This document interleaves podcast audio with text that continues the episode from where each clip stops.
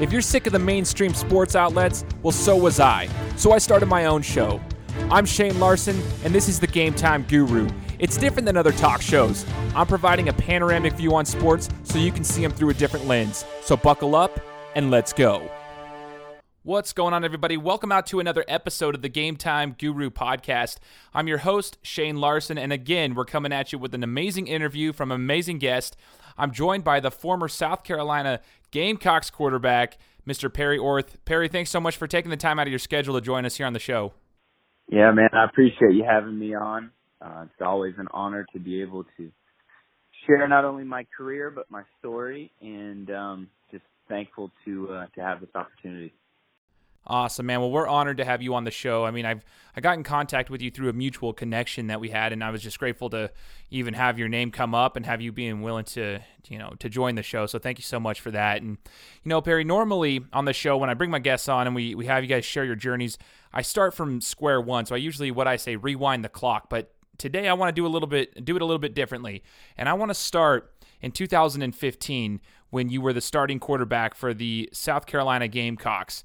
You know, in two thousand fifteen, just a few games into the season, you were the starting quarterback and you came in, and I want you to explain your feelings for us, if you can, uh, when you became, you know, when you knew that you were going to be the starter for a Division I football team in the Southeastern Conference, which is known to, you know, the country as the most powerful conference in college football. Explain your feelings and explain your emotions, what was going through your head when you were named the starting quarterback. Um, that was my junior year, and I had, uh, you know, had fought and, and, and battled through camp and felt like I had earned the right to play and knew I was going to get an opportunity having played for Coach Spurrier. And then, you know, the door opened up where the starter actually had a, a shoulder injury, and I came in and played a, a really good half against Kentucky and kind of landed in that starting role. But, you know, the roller coaster didn't stop there. You know, I started one game, and next game, they decided to start another kid, and then the two games later, they decided to stick with me, and, and then I rode it out the rest of the season. But, um, yeah, it was an honor. You know, as a kid, I grew up wanting to, to play college football and play at a high level, like a school like South Carolina. And when uh, when that opportunity came, and then when I finally got on the field, it was literally a dream come true. So um, it was it, it was pretty incredible. Um, so you you go in there. And like you said, it was kind of like a, still a quarterback battle, though. They still had another guy that you're battling. Do you, you know, this is a question that comes up from time to time when you see quarterbacks, you know, there's like a, what they call a quarterback controversy on a team, and they're trying to figure out who's going to be the starter. Since you happen to be in the middle of one of those situations, what was that like? Did you feel like you had a pretty good relationship with the other quarterback that you're battling, as well as the starter who had gone down with injury? Did you feel like you guys were all pretty, you know, well, you know, I guess well respected, like respected each other, or did you guys have that competition in between you guys? What was the feeling being in that situation? Yeah, we always competed in practice, but we also understood at the end of the day that football wasn't the only thing, and that we valued our friendships and, and stuff like that even more than than going out and playing. But, yeah, when we were on the field, there was no funny business. It was competition, and may the best man win, and we earned the respect of our teammates through our hard work. And um, we also earned the respect of, of our teammates and coaches by the way we handled it. You know, we never were – talking bad behind anybody's back, or at least I wasn't. I don't. I can't speak for the other guys. I, I understand that they all seem to be good friends, and I still talk with the majority of them. And uh, yeah, we we just competed hard, but we also, you know, off the field, we we made it known that listen, like we're all going to be done playing football one day, and we'd still like to become friends, because off the field we all did get along, and uh, it was it was good to have a good unit. Um, I, I wish that we could have that could have been utilized to win more games. But that being said, we've still made great relationships throughout the course of our career, which is now carried over into our professional life. That's awesome, man. Okay, so let's let's take a look here. Then you've this is that's really cool to hear from your perspective. So your junior year, you you go out and you pretty much finish the season. How did that junior year go, though, as far as statistically speaking, and as far as your record is concerned? Yeah, so that was actually the season Coach Spurrier resigned in the middle of the year. Um, statistically, I finished just around two thousand yards, and I, I started eight games that year and played in uh, all twelve, but uh, had a decent year. It was my first year really playing since I was a senior in high school, so I had basically taken four years off and then had jumped into Division One college football. And like you said, and jumping into the S E C is is no easy task, but a lot of good coaches on offense that helped me even when Coach Spurrier left, and we finished actually three and nine. It was um, it was one of those years where the ball never bounced our way. We lost six games that year by um, by seven points or less. Um, the, the last the last five games we lost, and each game was decided by six points or less. I mean, it, it was one of those. one of those things that just would make you scratch your head and say we were a play here, a play there, one drive here, one stop here. Uh, we had two games, one touchdown late was called back to lose one game. We had a fumble on the twelve-yard line going in to score one game. I mean, there were, it, it was just one of those years that you sit back after the season you make, and you just it just makes you wonder, you know? And um after that was when Coach Muschamp got hired, and so kind of got another crack at it. Um, I know the guys that I came in with, I was a junior at the time. We wanted to, you know, get the program heading in the in the right direction again, and, and lay a good foundation for the new staff coming in, and I believe that we did that. I like that. It's kind of cool to hear that you were able to play for two pretty, you know, well-known and well-respected coaches. What was your relationship? I know, I mean, you don't have to go into too much detail, but did you have a good relationship with Coach Spurrier, you know, despite of everything that, you know, happened with him resigning? Yeah, no, we had a great relationship. Um, you know, he actually, after the game after he had resigned, um, I had a pretty pretty good ball game against Vanderbilt, and we ended up actually winning, and um, he called me the next day and just, you know, wanted to congratulate me on a, a, a game well game well played, and was going to be cheering me on the rest of the way. And, um, yeah, it, it, it was really good. Now, Coach Spurrier was a tough guy to play for, but that being said, um, most of the great ones are. And, uh, you know, whenever I see him now, it's always a, you know, handshake and a hug, and get a big hug from his wife, Jerry, and Um, it's always great to catch up with him and see how he's doing. And I know he's getting ready to coach that American Football League over in uh, down in Orlando here in a couple months. So he's excited to get back out on the field, and I'm excited to watch him dial it up. Absolutely, man. That's awesome to hear your relationship with him. And, you know, you, you mentioned that was the two thousand fifteen season. Um, the two thousand sixteen season was your senior year. What uh, and that's when, you know, Muschamp comes in. You have a new coach. How did that season go overall for not only yourself but for the team? Yeah, so started out great. Um, you know, was named the starter after a few weeks of fall camp. Went out in the first week of the year, had a big win on the road at Vanderbilt, and uh, really had one of the better halves of football of my, you know, athletic career. Honestly, was very efficient with the ball, let our team down after being down ten late in the game, and uh, our kicker hit a fifty-five-yard field goal to, to win it. Basically, as time went off, there was a few seconds left on the clock.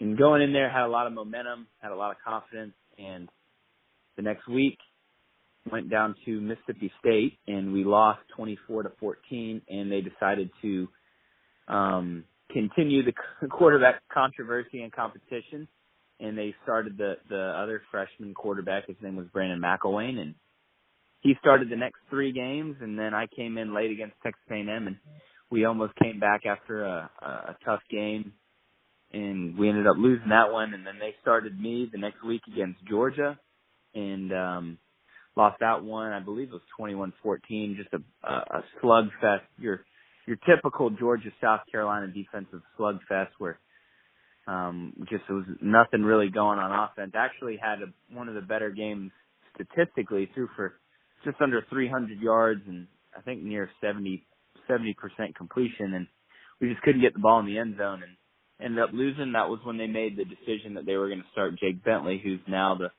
starting quarterback at South Carolina, and they stuck with him and have been with him ever since. But, um, Yeah, it was a, a roller coaster of a of a senior year. Didn't end the way I wanted to.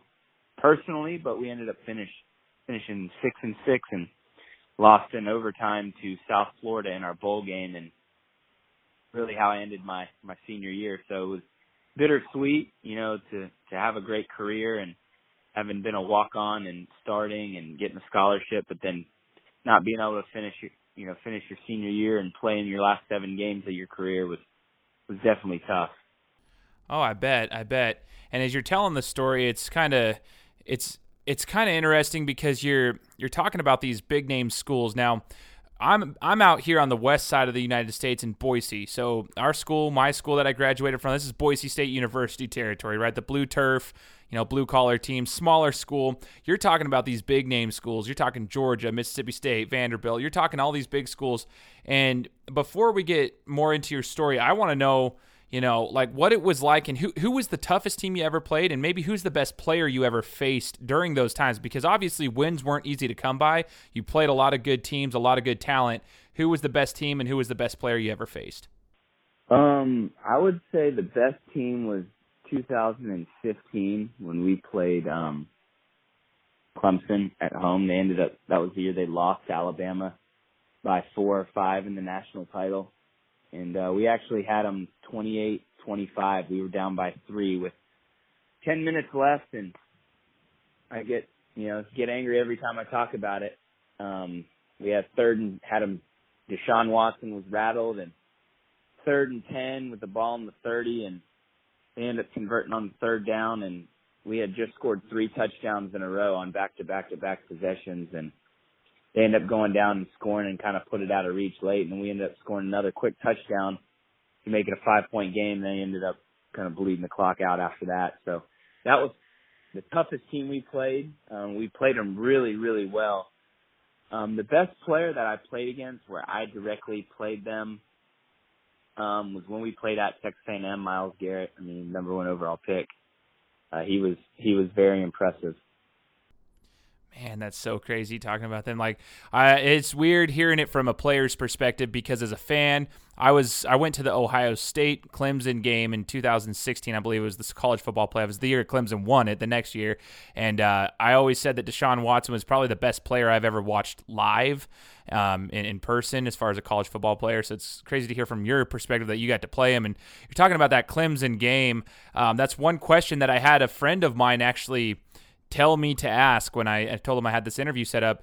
The atmosphere and the electricity, just basically the electric atmosphere, and what was what's it like being part of the Clemson South Carolina rivalry? What are those games like when, you know, you come out of the tunnel and you got that? What's the vibe for those games from a player's perspective?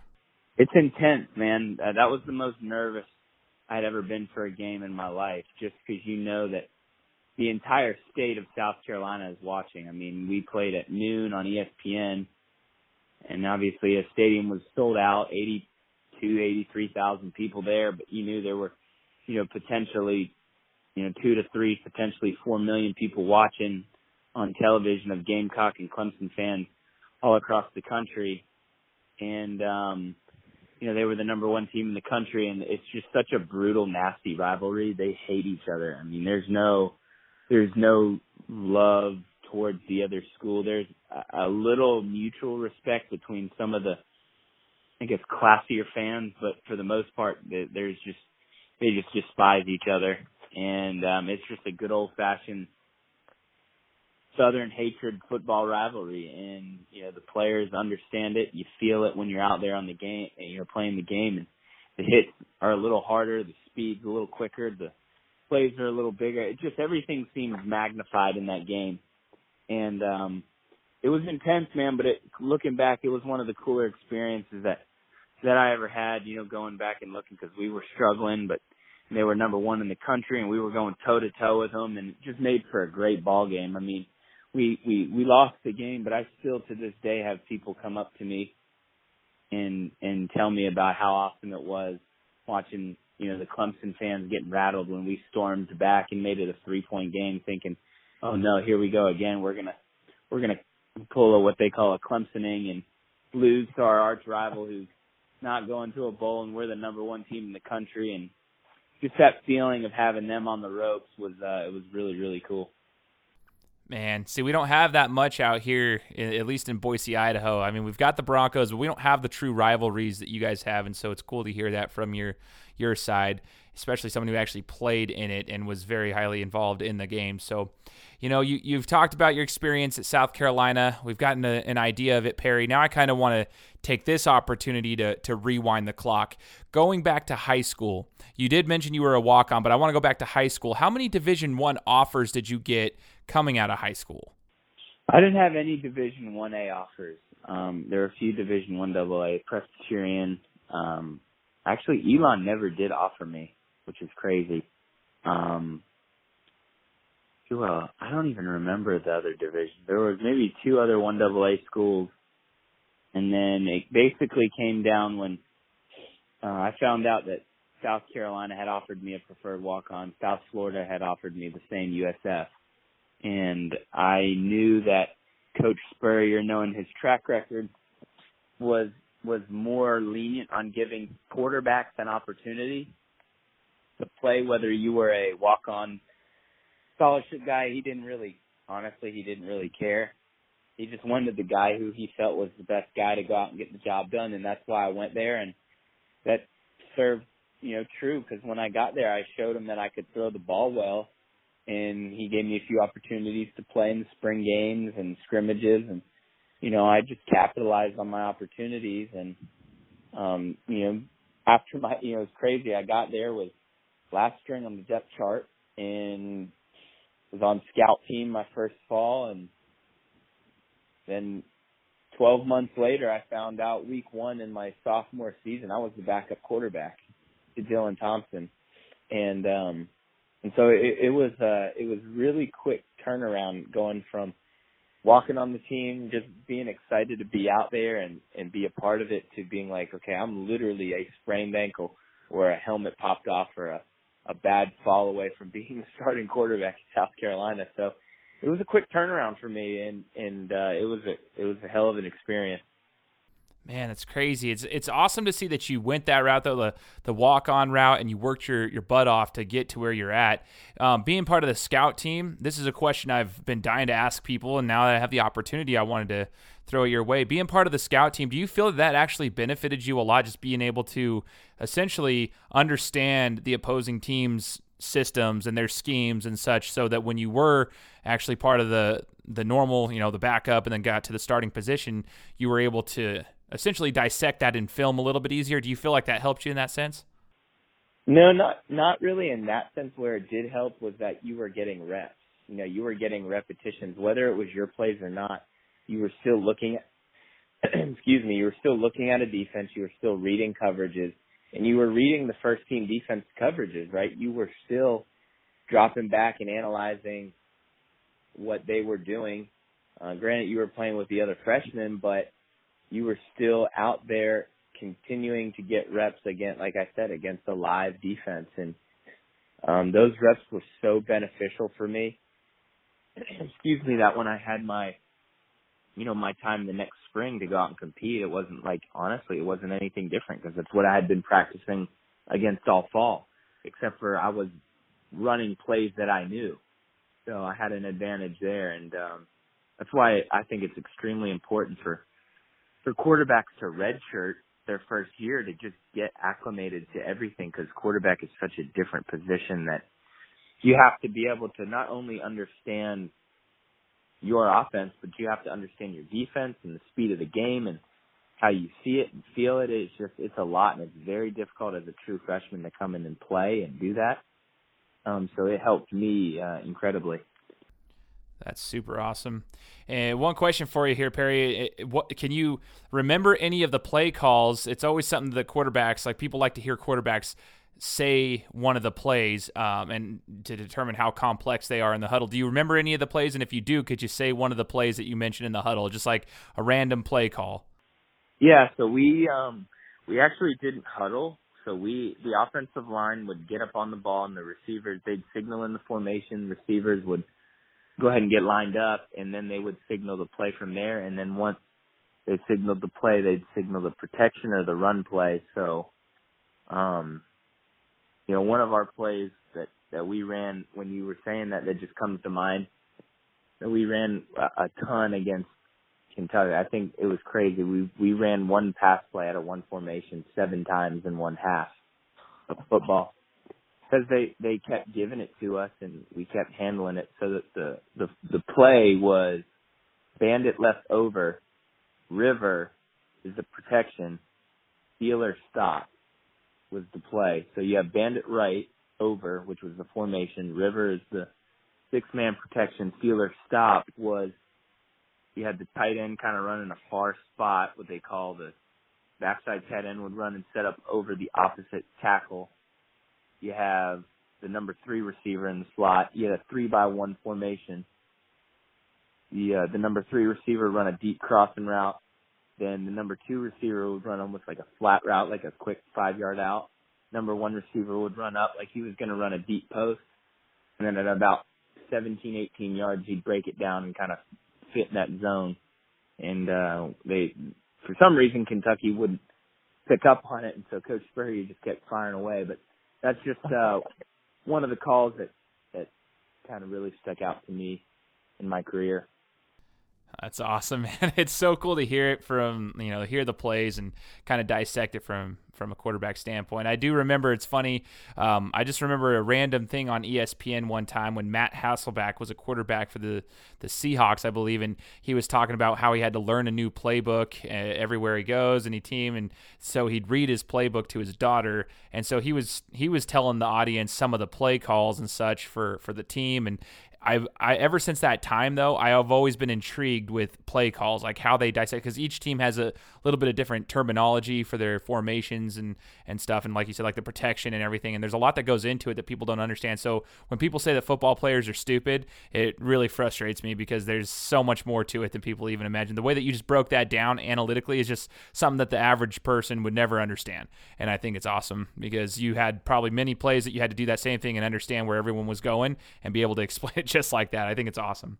Um, it's super cool, man. So Perry, we, I, I, you mentioned earlier um, about your experience. I, when I asked you about the, the, the quarterback controversy, just like the competition with the players. And you said it's kind of poured over into your professional life now, like post college career. And that's what I kind of want to ask is, is what, what's going on with Perry Orth nowadays after, you know, playing college for a Division One football team in the S E C? What do you do nowadays?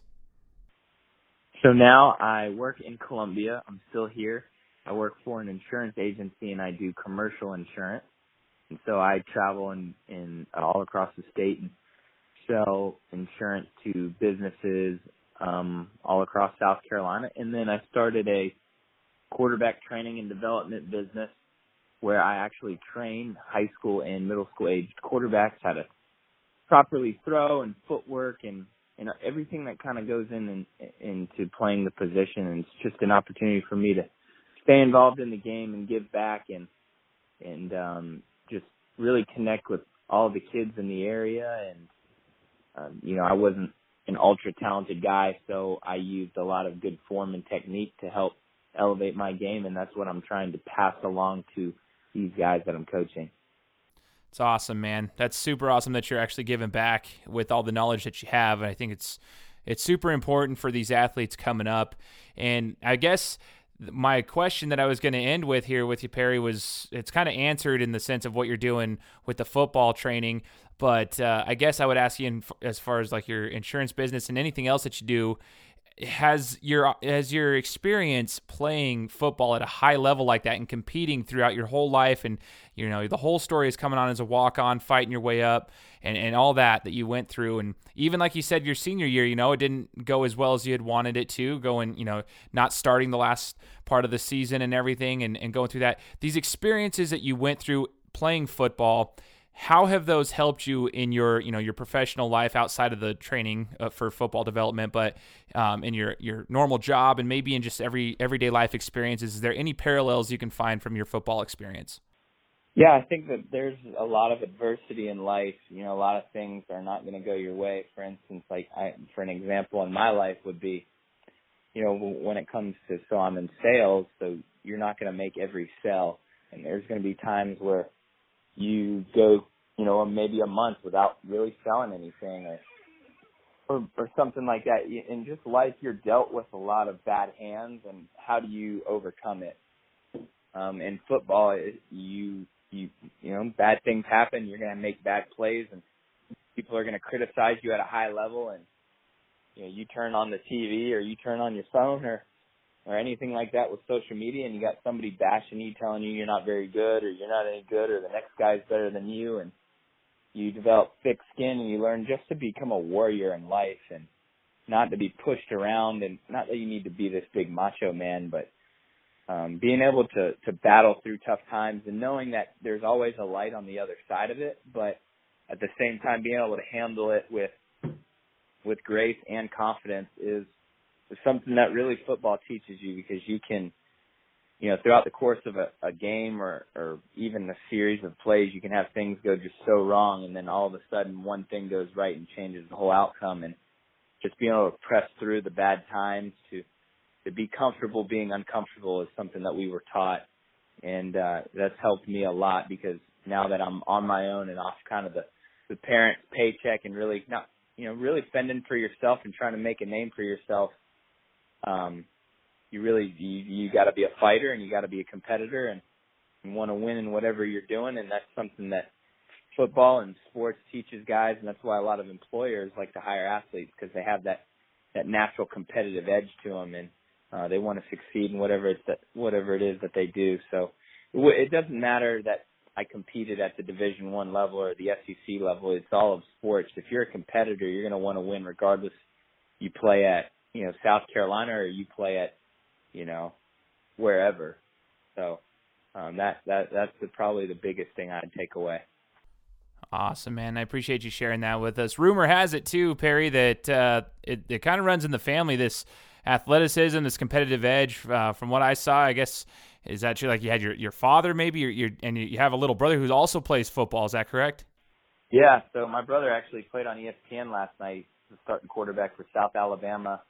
Uh, they lost to Troy, but it was really cool to watch him play on E S P N. And I know a lot of the country was watching, because most of the country loves football. And Tuesday night football, people tune in, and we uh, had former teammates of mine reaching out to me asking if that was my little brother, and they were excited watching him play. You know, having played with me, and then watching him come up. And then my dad had played football at West Virginia um, in the late late seventies, and my older brother actually he played baseball at the Citadel, which is the the military school here in South Carolina. And um, yeah, just uh, a lot of athletes in the family. I like it, man. It's awesome. And props to your brother too. Wish him luck the rest of the way. And Perry, I appreciate you joining us here on the Game Time Guru. I know that story was awesome. Our listeners are going to love it. So I appreciate the interview, and I appreciate your time, sir. Yeah, man, absolutely. I appreciate you having me on. For sure, man. And I appreciate you coming on. I appreciate all the listeners who are tuning in.